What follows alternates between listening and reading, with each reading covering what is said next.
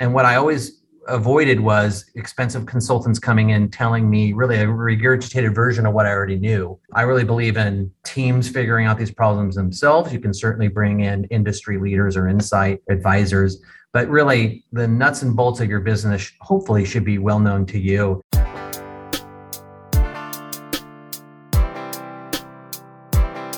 I need some traction. You need some traction. Let's get some traction. Hey, what's up, innovators, entrepreneurs, visionaries, and disruptors? This is your Traction Podcast host, Lloyed Lobo.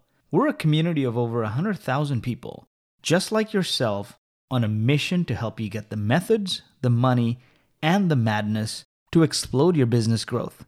Featuring stories and tactical advice straight from those who've done it before, like Shopify, Twilio, Asana, and many more. This episode is brought to you by Boast.ai. Each year, the US and Canadian governments give out billions of dollars in R&D tax credits and innovation incentives to fund businesses like yours. But the application process is cumbersome, prone to frustrating audits, and receiving the money can take up to 16 months. Boast.ai gets you access to research and development tax credits and innovation funding opportunities without the headache and red tape. Join thousands of North American companies leveraging Boast AI software to maximize cashback. Check out boast.ai. This episode is also brought to you by Launch Academy, an international tech hub that provides mentorship, resources, network, and the environment for entrepreneurs to launch, fund, and grow their startups. Since 2012, Launch Academy has incubated over 6,000 entrepreneurs, of which 300 have grown their startups past seed and Series A and have collectively raised over $1.2 billion in funding. To learn more about Launch Academy's programs, check out launchacademy.ca. Special thanks to our podcast partner, Content Allies. From podcast production and promotion, Content Allies helps B2B companies build revenue generating podcasts. We recommend them to any B2B company that's looking to launch or streamline their podcast production. Learn more at contentallies.com. Matt has more than 30 years of experience building and leading world class SaaS and consumer companies. He's led growth for a number of companies, including Rosetta Stone, Real Networks, Expedia. He recently wrote a book five questions to unleash your company's hidden power, which you're going to tell us all about in this session today. So, Matt, give us your backstory. How did you get into company building, investing, scaling? My friends call my career background a little schizophrenic because I've jumped around between startups and turnarounds. And um, it's a wildly different difference and where I focus in terms of verticals as well. And so for the last 30 years, as you said, I think I officially call myself a change maker, but I have a funny way to describe myself. I've done late stage, early stage. And the reason why I wrote the book and then I'm doing this talk today and I'm excited to interact with the community here is when I started out in my career, I was a product manager and I jumped around to a lot of different companies. In particular, one was called um, Real Networks. At that time, it was called Progressive Networks. At that time, it was really the only way to experience streaming audio and video on the internet. And then I went off with, with another gentleman to start a company called Atom Films, which is one of the first entertainment hubs on the internet back when you still had 56K dial up modems. And so we were doing unique short form entertainment that's well known today. And that experience going through a turnaround, that big one, Web 1.0 bubble pop, all those things that happened during that time really woke me up to the things that you need to learn how to do to keep your business viable and striving and thriving through all these different situations. So, really, the, the talk today is really about unleashing your company's hidden power. But I've taken 30 years of all this experience from startups and turnarounds and dialed it into five questions. And so, this is really a framework for everybody. So I've unlocked about $2 billion of value. I just left Rosetta Stone several months ago, and I'm actually CEO of a public company, the first CEO public company job I've had at, at PetMeds, or on NASDAQ as PETS, PETS. So I've been a CEO a couple times, a public company president several times, and this is my first public company CEO job. And I've raised a lot of money from folks like Allen and Company and Draper Fisher, Jurvetson, and Sequoia. So I can speak to that entrepreneurial uh, venture capital side as well. When I wrote the book, it was almost cathartic for me because I felt a lot of times when I take over these different businesses, I feel like the character from the 2008 movie Taken, Liam Neeson, when he says he's a man with a particular set of skills. I won't do the Irish accent. And so I've taken a lot of these jobs that are somewhat messy. Most operators would have avoided them. And I really enjoy these puzzles. And so whether it's an early stage business or a late stage business, I'm often brought in because I'm a man with a particular set of skills. So this is probably one of the few jokes. If anyone chuckled, I appreciate it. So let me step back. Everyone wants to be a market leader, and not everyone explains what that means. And so, market leader is high market share growth and high relative market share. And so, what you see here is a two by two. I didn't invent it. This is from the Boston Consulting Group. It's their two by two growth matrix. And this is a guide to help you allocate capital based on where you are uh, on this chart. And so obviously a cash cow and a dog is not where you want to be. That's both low relative market share and low relative growth. And then so in those instances, Boston Consulting Group would turn around and say, hey, you should harvest that business and put that cash somewhere else. A question mark, think of that as a as a startup that has high relative growth rate, but not a lot of market share yet. And is striving to be a star, and everyone wants to be a star, of course, high relative growth, high market share. Those are your Amazons, your Googles, your Netflixes, that leader that's really compounding their business advantage over time. So, not every business can be a star. I get that question quite a bit. There are businesses that can't be turned around. They should be harvested for their cash flows. They can't be high relative market share high growth. There's a lot of mom and pop businesses that certainly don't need to be a star and they have high cash flow. But for a business that's going to be transformative, that's going to deliver long term shareholder re- return or investor return, you want to be a star. The more you scale, it gives you a lot of options in terms of your unit economics, your ability to amortize your costs over a large base of fixed costs. There's lots of good reasons why you want to be a star. So, can you change your market position? So, this is one of the reasons why I wrote the book because there was no manual on how to turn around a business. And so, the answer unequivocally is yes. It's not like how the Greeks thought, thought about predestination, like, oh my gosh, you know, I was born this way the gods have determined that this is the way my market uh, and my company is going to live. It's not that it's not that way. It takes a lot of work if you're in a startup or in a late stage business that wants to either turn around or pivot or go into a different vertical. It takes a lot of work. And what I always avoided was expensive consultants coming in telling me really a regurgitated version of what I already knew. And so I really believe in teams figuring out these problems themselves. You can certainly bring in industry leaders or insight advisors, but really the nuts and bolts of your business hopefully should be well known to you. So the the five questions are TAM, so that's total addressable market, timing, track record, plan, and momentum. And I try to copy the FICO score or emulate the copy the FICO score rating system.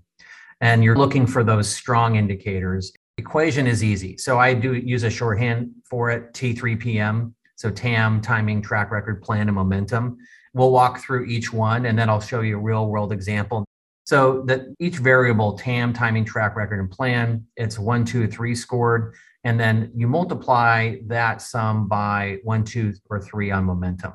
And that gives you a sense of the strength around momentum.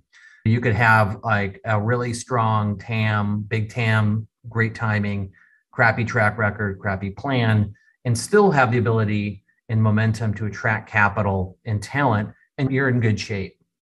You can have lots of different combinations of those, but typically momentum will tip you to the negative if you really can't turn things around. It usually means there's something wrong with momentum, but we'll walk through all that.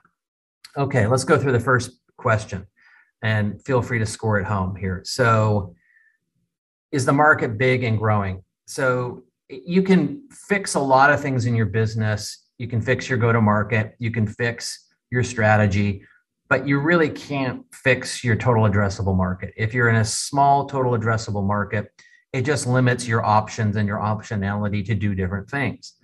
And that may seem like the most obvious thing to say in the world, and it is, but you'd be surprised how many businesses that I've looked at, taken over, invested in ignore that and the founder or the CEO is enamored with whatever they're doing for some personal connection. So it's this funnel of life, the total addressable market, the service addressable market, and the obtainable market. And that's the TAM, SAM, and SOM. sure most of this already, but if you have a billion dollar TAM, my guess is you have a service or product or something that you're trying to do that can't address 100% of the total addressable market. So that's where your service addressable market comes in. That's that sliver of that market that is attainable by your business and your attainable SOM is really your budget, your forecast, usually your five year. And so uh, defining that's really important. And if it's big enough, you have a lot of room to grow. If it's a small market, let's say you have a $20 million market you're going after and you're at half of that, you don't have that much more to grow before you bump up against that ceiling. You might see that in consulting business, for instance. So having a big market is super important. Sounds like the most obvious thing in the world, but you'd be surprised.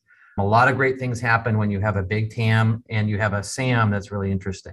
And one thing I'd say about SAM, the service addressable market, is think about a demographic, psychographic, something with the customer set in terms of cohorts to focus on, or if you're doing B2B, focus on firmographics or something around the size of business or the type of vertical.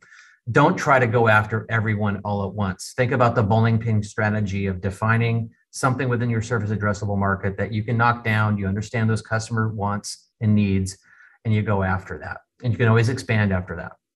So that's the TAM. So one, if you're still, if it's still emerging, two, if it's a billion, less than a billion dollar market, and three, if it's large. So one, two, or three, and higher is better, obviously. Okay, timing is the most difficult discussion point. It was actually the most difficult part of the book when I wrote it. I actually asked a bunch of friends of mine that are really good at timing. Rob Solomon, who was the chairman and CEO, and still is a chairman and CEO of um, GoFundMe, the founder of Angry Birds, Niklas Hed. I talked to a lot of folks about timing, especially things that were so far in advance you'd have to make a bet. How could you conceptualize that? And most entrepreneurs or founders that are successful, when I talk about timing, they usually officially wave their hands and say, it was just serendipity. That didn't matter, but they're all officially lying. They're lying because they believe that but they usually have some unique insider edge that hasn't really been quantified to them. And so when you try to break down what you want to look for in market timing, is two things. You want to be in a small but growing market. Sounds obvious, but Can give you tons of examples of businesses that don't focus on that. So a small but growing market. And then second, is there a technology or a behavior shift in that market that will necessitate very rapid change? And lastly, I'll, I'll, bring up data breadcrumbs and I'll explain what that means in a second. So, market timing is, is super important in terms of that small but growing market. That's the first point. And if you think about an example, maybe think about Stripe. When you think about a business that years ago, I think you would have scoffed at it. If you're honest with yourselves and you saw the Stripe investment investor deck, you may not have invested because there were already PayPal and Braintree and a lot of people in fintech already. But they looked at that market and said, look, my service addressable market will be early stage businesses, and we're going to focus on mobile. And their, their go to market was two lines of code, super simple. And they focus on small companies that were growing really fast and they broadened from there. And that's an example of a small but growing market and focus on a service addressable market that was inside a large TAM. That's one example of good market timing. The technology shift and behavior shift are similar but different. Technology shift is if something already exists, something, a concept, infrastructure that already exists, but you just have to apply it in a different context. You're not trying to convince people to use it. So, for instance, using Stripe as that example, you would say that payments existed, mobile payments didn't really quite exist. They took a traditional concept of uh, digital fintech, and they applied it to the mobile payments world. That would be an idea of around technology shift. They didn't have to invent the market. For a behavior shift, that's much more difficult. You're actually asking a customer to decide to do something different and create a new habit. So you think about Uber, you think about Uber Eats and Postmates. I mean, my God, I know when the, the first sign of the Armageddon is when my mom called me and said, Oh my gosh, there's this thing called Instacart. It's amazing. So that's a behavior shift. And she's definitely a late stage consumer. Another example I'd throw out there is cloud computing, on prem, on premise infrastructure, obviously been around for many, many years. And the move to cloud computing was definitely a change in behavior and still is to this day in a fast growing component of the market. So those are more difficult to predict, but you're looking for signs. And those signs you can get through data breadcrumbs. And there's a lot of science around growth hacking around this. If you're in the consumer space, for instance, Some easy ways to test whether you're too early or too late in the market is to look at customer acquisition costs. So you can create low code or no code sites, of barely working product. You can actually drive people to landing pages to see if people will actually subscribe for something, trying to get an early indicator of what the behavior looks like for that customer, maybe test positioning, and also get a sense of how crowded the market is for the customer acquisition costs. If they're already really high and it's crowded, that's not a good indication that you're timing it correctly. You can look at also Google search history, and there's a lot of free tools out there that you can get a sense for consumer demand. You want a lot of consumer demand, but not a lot of competitors, for instance. Years ago, I was part of a company that did an eBay seller tool business, and there was like 10 plus competitors in it, and it was a very small market, small TAM, timing was wrong. And then when I uh, joined as the CEO, we actually pivoted to a different business, and that's a completely different story. But it's really, really important to understand some of those early data uh, signals, and I call them data breadcrumbs. And B2B has a whole other set of playbooks. But the more you can get a sense of early interest, adoption, customer acquisition costs, the better.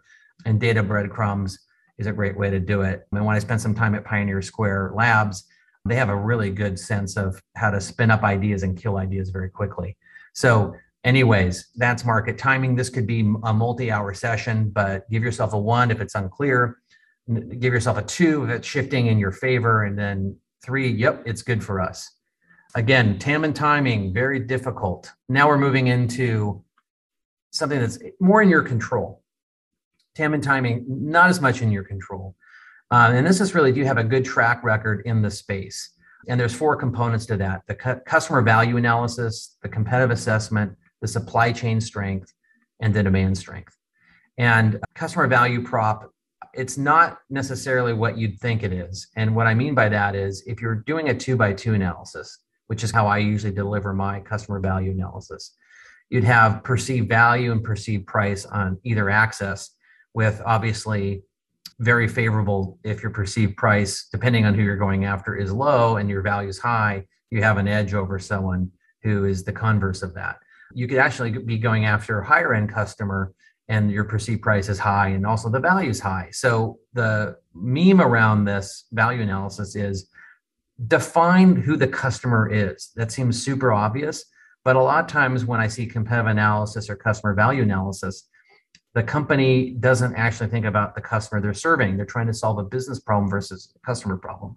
So example of this is when I was at Rosetta Stone, we weren't focused on the consumer business we are focusing on other things and the consumer business actually had a lot of strength to it but when you looked at it from a perspective of all language learning then you looked at duolingo with a free offering and maybe babbel with a, a mid-tier subscription offering you would have backed out of it in fact they did what we ended up doing is actually going after a smaller cohort of customers that were more focused on learning language over a long period of time. There were some brand attributes that were associated with Rosetta Stone, intrinsically a pretty good investor outcome when we took the company um, private from being a public company, acted different than these other segments. And so we are perceived to be high price, but we're also um, perceived to have high value.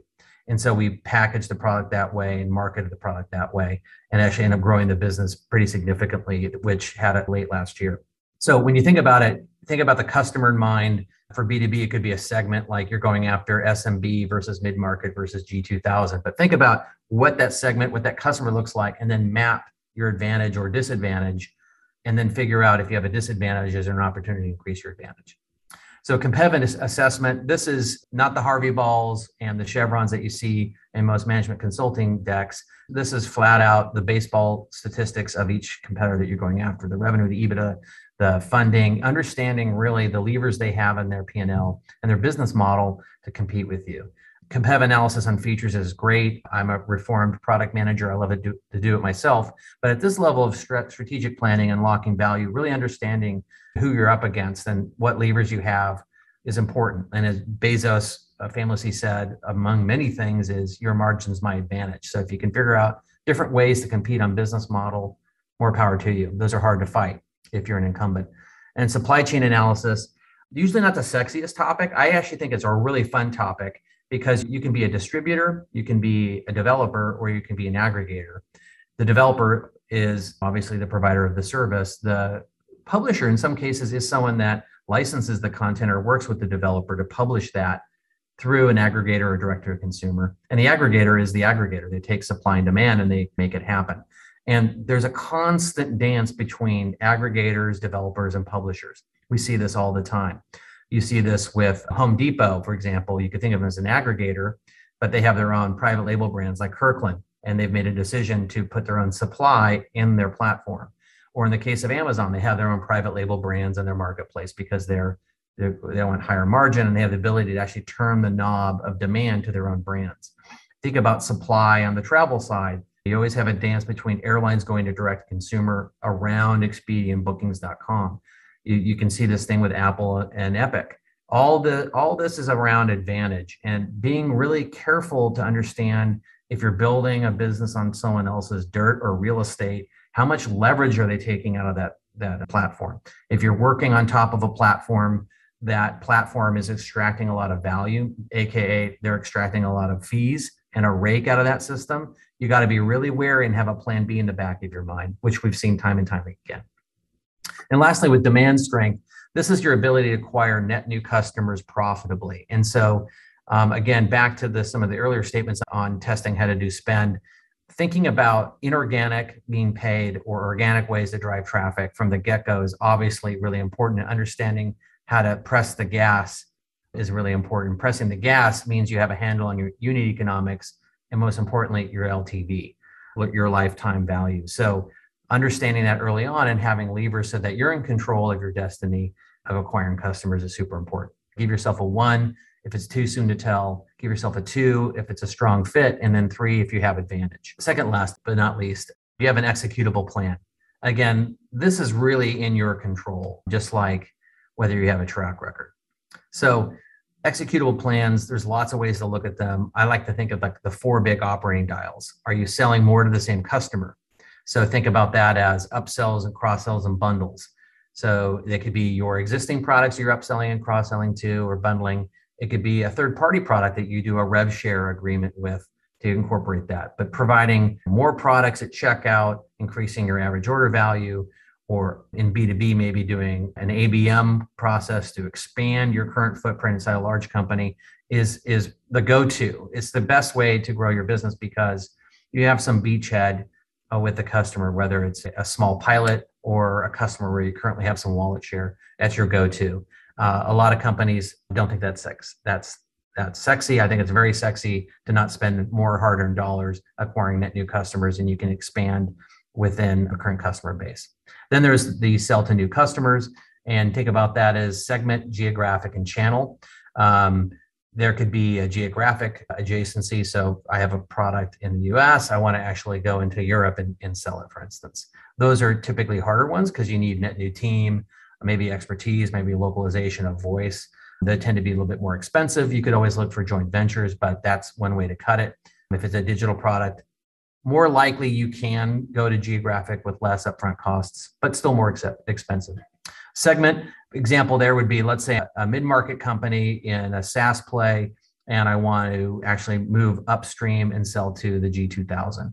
That usually requires a different sales process, maybe a different sales tactics and team or specialization in your team. And then certainly there'll be more configuration requests and more customization as you move upstream. So that would be an example there. And then channel, that would be making a decision instead of going through a reseller channel where you're not directly selling a product or service and going direct to um, a consumer or a corporate customer. So those are examples there. More demand, which we talked below, more demand is always great, especially when it's profitable. And then be mindful about the portfolio of spend that you have um, always testing about 10% of your spend in, in terms of creative creative testing and experimentation to make sure that you're extracting as much as you can from a lot of channels. There's a lot of net new channels developing that I encourage everyone to explore, like CTV, which is what I think of more of a performance channel than it ever has been, in addition to the classics of Google and Facebook and other things. So lots of things to do in terms of more demand, but I would encourage everyone to have a portfolio view of their spend of their acquisition if you're in the consumer space. Always think about performance, always be testing different channels. It's easier to do than ever. And then B2B as well. So understanding uh, whether you're going to start specializing in an outbound team, which is very difficult, an inbound marketing team, understanding where to extract more demand is something that is in your control. And then last one is buy it. So inorganically buying businesses. So if you're a public company, you have stock as a currency, you can buy businesses. Lots of things you could do. You could raise money and buy a business that's existing. It could be a, ta- a, tack, a tuck-in business, which is small. It could be transformative. But inorganic is a way to definitely speed things up. It all obviously costs you, depending if you're using debt or equity to finance it. But having a, a having an idea of where an acquisition does in terms of accelerating your returns and growing your business, that's another way to do it. When I was at Expedia, we primarily grew through acquisition because acquisition is really important in some markets. Being big and getting big really fast, especially if you're an intermediary, is very important. Being very big is very helpful in some of these markets where your suppliers um, have a lot of alternatives. So being becoming more important actually not only is helpful in terms of revenue growth, but also strategically thinking ahead to that question earlier about the supplier dynamics of aggregators versus developers. So give yourself a one if it's not yet working, two, got plan, no resources, and three, we're ready to go. And lastly, the last question is momentum. Now, sometimes I've taken people through this, and I actually have a survey on, on, my site, which is called startupwhisper.com, where there's a free version of this test, kind of assessment. A lot of people will say, Matt, is there really a scenario where you have all good scores and you can't attract uh, capital in the form of team and capital? And the answer is yes. And so some of that does come down to the CEO and founder and investor making those decisions. It just could come down to like inexperience it also can come down to you're not financeable for a variety of different reasons, but having the right capital and team is super important. This isn't a class on raising money. There's tons of great slide decks and approaches you can read about, everyone's read them probably. But having the right team at the right time is a balancing act. So making sure that at the right stage of business, aka if it's small, you don't overhire or you don't underhire. You hire like a Goldilocks at the right time. And having those key positions hired is is a long discussion, but I would encourage everyone to do things like I like the classic nine box assessment of looking at your successors and where they are in that nine box of rising stars or folks that are actually good where they're at um, and understanding where you want to go two or three years down the road in terms of where your row your HR plan is going to go in terms of your HR hires, your organizational structure, and the types of people you'll need down the road. Because sometimes the businesses that are the most successful in the early days need different sets of people in the later days. It's very unusual to see a startup of a, a startup of a business, a CEO founder, a startup of a business actually develop to be the CEO in later stages. So this is so important to take advantage of capital and team. That's why I multiply it by three. And it's really the key determinant to, to your success. So let's do a real world example. I've been flying through that. Hopefully you're scoring it. Recent business is Rosetta Stone. I can speak to that because I'm not there anymore. When I started, if I were truthful, I was I think it was people called it dog. I mean, they said worse things. I think they they called it dog with a sh and the apostrophe t at the end. And it was actually a perpetual software business when I started. Didn't really have a, a an ecom team that was able to scale. The product wasn't really designed for mobile. Lots of problems with it. In fact, it was still associated with a CD. It felt like a CD business still, even in 2017. And so that was a hard one. But it ended up being a 24. And the way I scored, I'm looking at my notes here. I, sc- I scored it this way. So on my TAM, I scored it as a three because language had a $50 billion with a B uh, total addressable market, with digital being just a small part of that. And so the, the bet there, which is playing out, is education goes from offline to digital more and there's low penetration of digital. And so digital native companies should do better. And there's lots of inefficiencies there. Obviously, it's harder than that, but that's generally feels like a three. In terms of timing, the second variable, that was another three. Digital language learning products were taking off, a lot of growth, not just with Rosetta Stone, but other players like Duolingo and Babbel. Um, and then COVID came along and actually was a huge pull forward in technical innovation and ed tech. And so even before that, it was a three. And then through the COVID experience, maybe a five if there was one. All of our businesses, even outside of Rosetta Stone, we had a literacy business really accelerated. So that was definitely a, three. And track record, crazy edge in terms of brand, crazy edge meaning high brand awareness, like 97% brand awareness. but not really relevant. So I, I gave it a one. Maybe it's unfair, maybe a two, but really languishing, not growing, and declining. So uh, recent track record, I when I started, I gave it a one. And then the plan, there was lots of different plans, which is usually a flag if there's lots of different strategies and lots of different businesses. And so I scored that a one because the company was really doing too many things. And then momentum, since we're a public company, I had a good network of folks personally that I that could pull in from the consumer space and also had a good team at Rosetta Stone as well.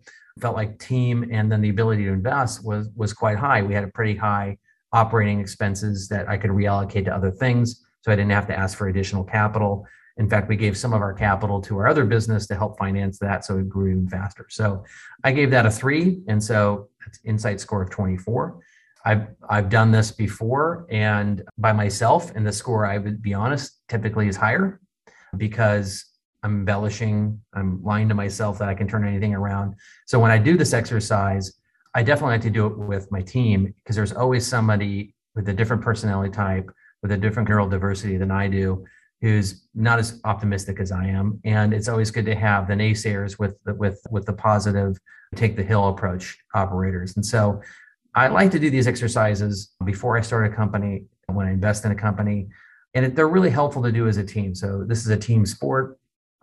And uh, I think if Rosetta Stone, I had a lot of naysayers, but there were some folks that really helped me along the way to give me a perspective of whether it was a business that could be turned around. So, shorthand for this, just in conclusion, is T3PM, TAM, timing, track record, plan, and momentum. That's the inside score. You said not every company can raise capital. There are other reasons. What are some key traits of a company that can attract capital. Yeah, and it's like I was going to come up with a fun analogy, but I think maybe I haven't had enough coffee. It does. I think with the early stage, you can almost dial back my equation for a startup on team tam and team tam and and time really. And so when I think about that, I think if you're if you already have PMF, you're already product market fit, and you're in a hot space, you're more than halfway there. Especially in this market, it's pretty frothy. I, I see that the some of the approaches of the founders just aren't financeable, w- whether they have the right network or not, or they don't have the right skills or they don't have the right co-founder set up. So that team configuration, I think, is the key. It depends on whether you're on the second slide or the last slide if you have a strong team. If you don't have a, as strong of a team, you're an unknown team. Obviously, there's a lot of natural networks to get you connected, but also associating yourself with an advisor or a board member or someone or maybe even like some pre-money or early money in is helpful. But I, you generally don't see a situation where someone's got a hot idea that's growing, they can't get funding. That or that comedian Rodney Dangerfield, I don't get any respect. It's like you, you generally see people successful there in this market, but that team piece, I've seen that go the wrong way if they've been they're not financeable they're not known they don't have any street cred. And then the market is bonkers right now right? There's lots of money going in.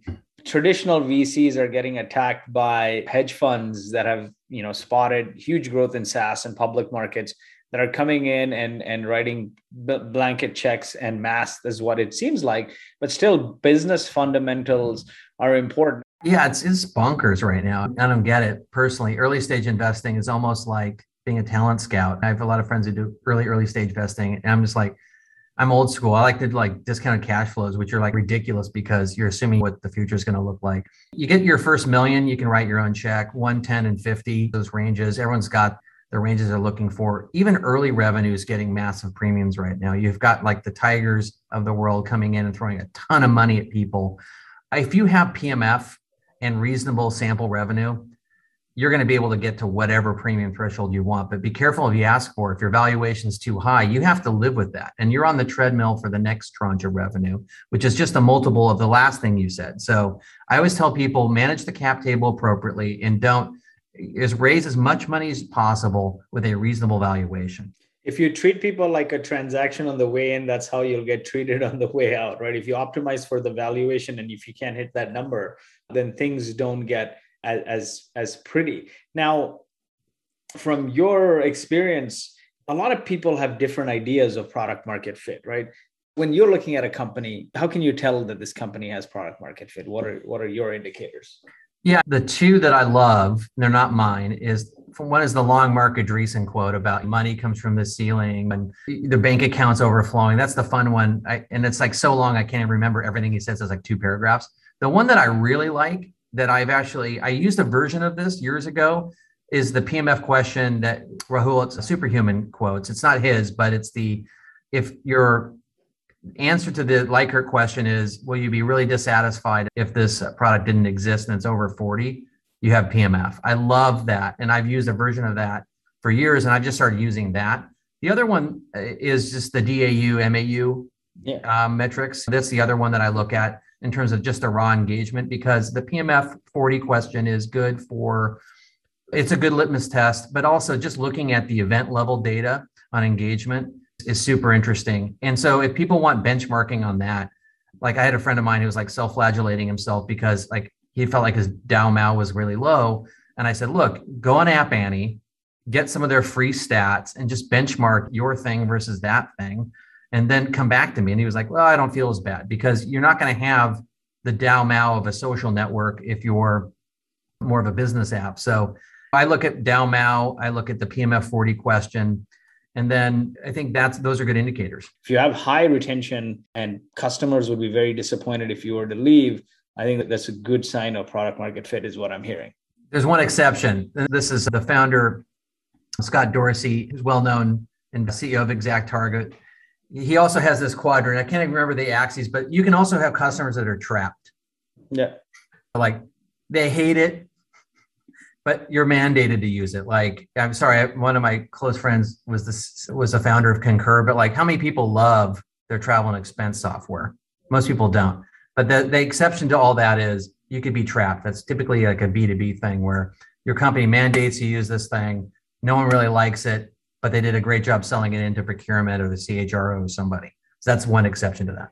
Like, I mean, it, it's funny, right? Like, one of the key things is to make your product sticky. And you can make a product sticky if it's the system of record for something, right? Like a Salesforce, exactly. for example. And then it's just your data exists there. And the more you would lose if you were to leave it's a, just a headache right and that's uh, right back to the whole nobody got fired for ibm or for moving to ibm or salesforce thing as you advise companies you scale your companies what are some key hires you make on the way to scale? Like what are some people that you absolutely need? Yeah at the earliest stage and there's lots of debates about this but i am a big believer on having the business founder let's drop the title for a second business founder and the technical founder. There's a batman and a robin. I'm a big believer in that. Now occasionally you meet someone who's both which has some weird genetic hybrid but i'm a big believer in that and i'm a big believer in early stage of having high dev ratios to everyone else and i lean towards product led growth in terms of my bias for early stage businesses because i think you can just sling code really fast and get a product up and running and then the rest can figure it out the business oriented founder can probably carry the load of biz dev or sales for quite a while, a lot longer than he or she thinks. As you scale, there's this really interesting dance between like the first 10 and the first 50. And that's always a very dangerous place. So I think once you get to specialization, then you have to hire some managers because you don't want all these direct reports.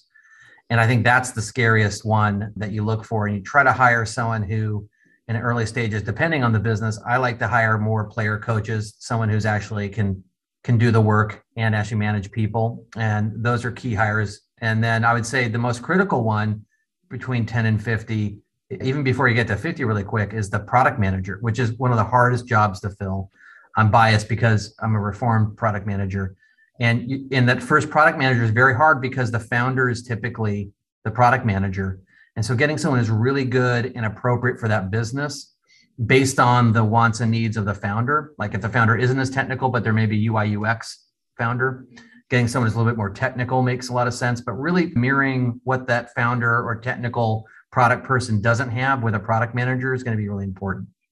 I like that you're a reformed product manager. I think it's a great skill set to have. I started my career in product as well. What are the key traits of a uh, to be a good product manager? Yeah, and I would say not, most companies aren't that great at it. But the skill sets that you need are heart and math. Product management now is mainly stats.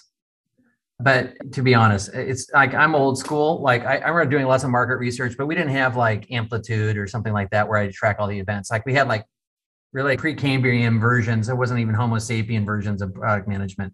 But you need heart and math. You need empathy. You need to understand the pain gain of the customer journey and really empathize with your customer. But you also have to be data oriented. And I think those are the combinations I look for.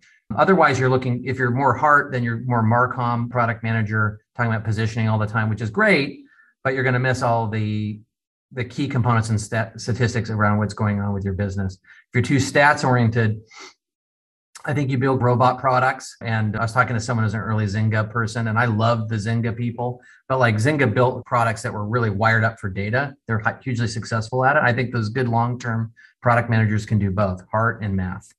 I like that analogy of heart and math, uh, a little bit of both, because ultimately, pe- it's people you're serving, and and people don't care about your fancy dashboards and your technology. They're looking for outcomes, and you need exactly. a lot of heart to figure what those outcomes are and how to deliver them. At what point do you move from a player coach model? Because you've led companies now at massive scale. Initially, it's the founders, small teams, everyone is like a IC. Then you move to a player coach when is it time to actually find execs who are just leader coaches versus player coaches? I believe in road mapping your time along with your strategy. And so if you're doing kind of like a five year strategy, like good luck in trying to actually put that down on the calendar, but you should have like some perspective on where you want to be. Every year, this is going to sound anal retentive, but every year I do, uh, and there's many versions of this. I just did my own version of this. I didn't read it from any book, but I do a year plan then I di- dial it to quarter, month, week, and day. And I always have a two or three kind of perspectives, initiatives that I want to get done. And I really ignore everything else.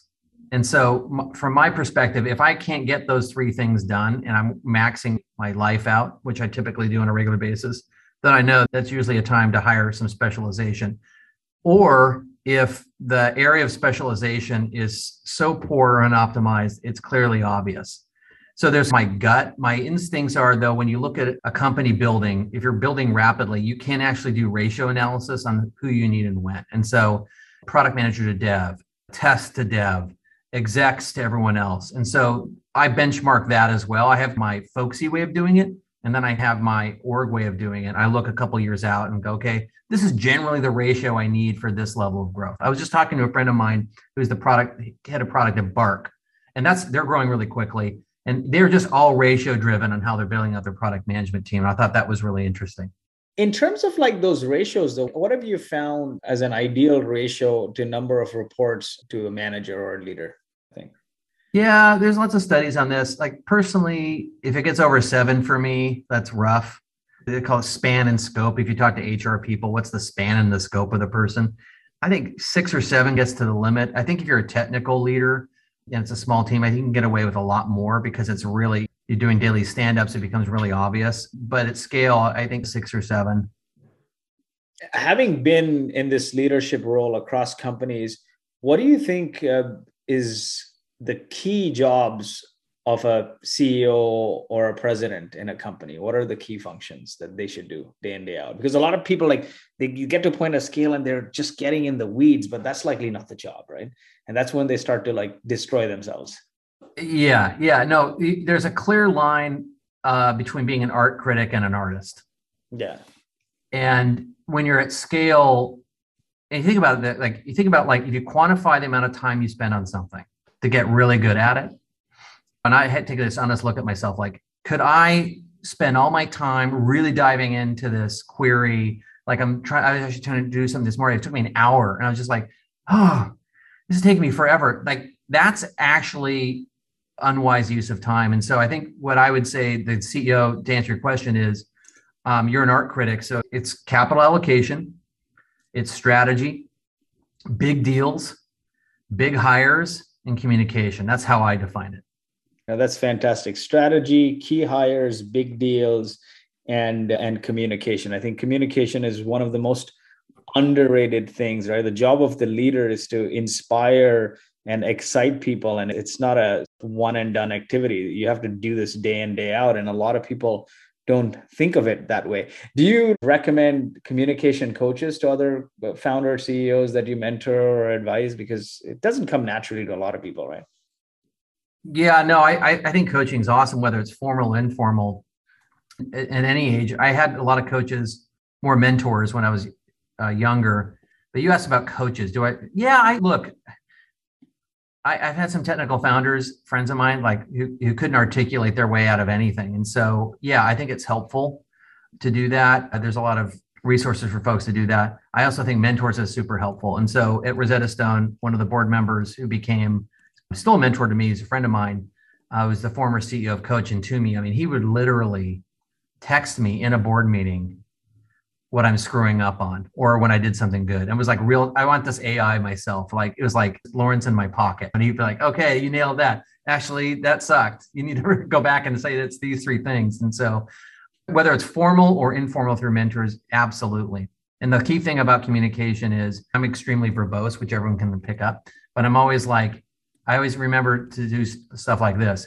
If you heard nothing from me today, if you can't remember anything I said, remember TAM, timing, track record, plan, and momentum. Just reinforcing some of those key things for media training is also important. So, yes, if you're a founder, get media training. How do you make sure as you scale, everyone on the team and across the company is well aligned with the overall strategy and goals? Like, effectively, how do you train the organization to make better decisions when you're not in the room? Frameworks and consistency. So, what's the how much does a Subway sub cost?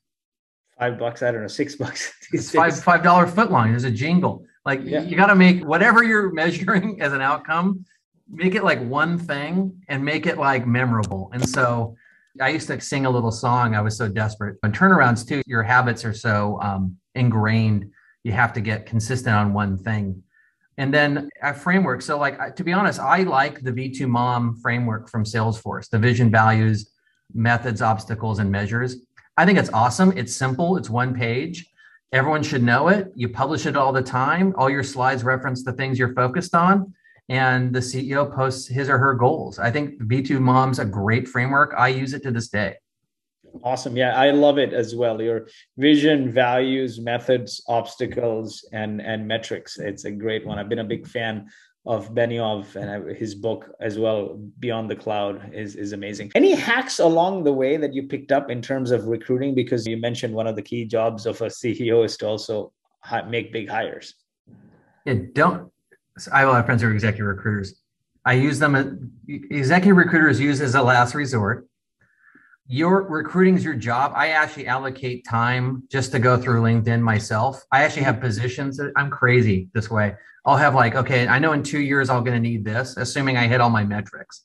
Yeah. You know, I'm like, okay, I need that. So what are the relationships I'm going to cultivate now to do it? And so I dedicate time usually when I'm working out because it's boring. I go on LinkedIn and I'll find people, I'll message them, I go, and I'll, you know, I find something interesting about them. And I just, I'm always doing it. It's like a habit. I'm like always on LinkedIn. I'm always reaching out to people. I'm always texting them. And then if I, if it's a search that I feel like it's going to be outside of my network because I'm an old white guy.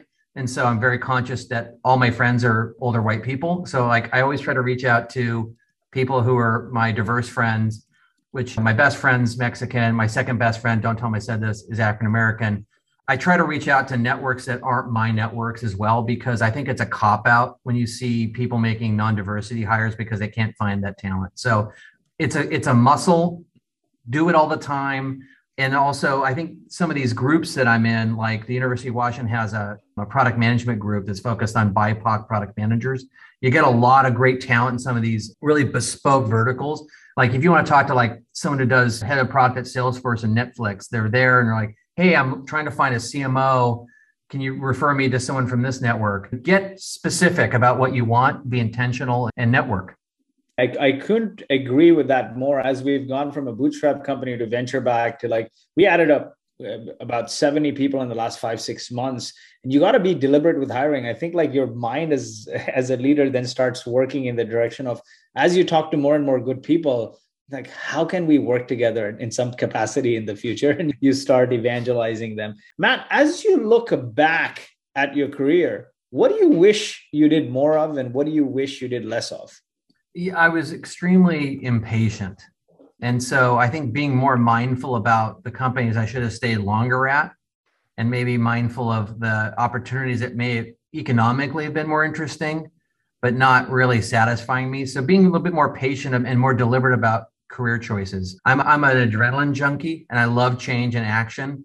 You know, in PetMeds, we're one of the leading pet pharmacies and Chewy kind of kicked our butt a little bit, and now we're gonna we're gonna bite back a little bit. So being a little patient because not everything can be fixed overnight, and that's the advice I give myself. But it also depends on the phase, right? Because if you're starting out and trying to get to product market fit, it's a lot of sticking out elbows and any means possible and then and then you get to a point of scale and you got to balance that and be more patient any books that you love that have been super helpful the, I think, to, to, be honest, the best strategy book is Seven Powers. I forget the author off the top of my head, but Seven Powers is like the ultimate strategy book. There's a lot. There's there's some light math in it too, so like it's not like a page turner. Like you're going to be like looking at and studying and slowly going through it.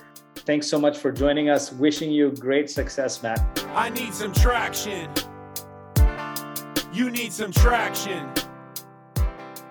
Thank you for listening, and we hope you enjoyed this week's episode of the Traction Podcast. If you enjoyed the show, please leave us a five star review. And you can find more information and all the resources mentioned in today's episode at boast.ai. That's B O A S T dot AI forward slash blog.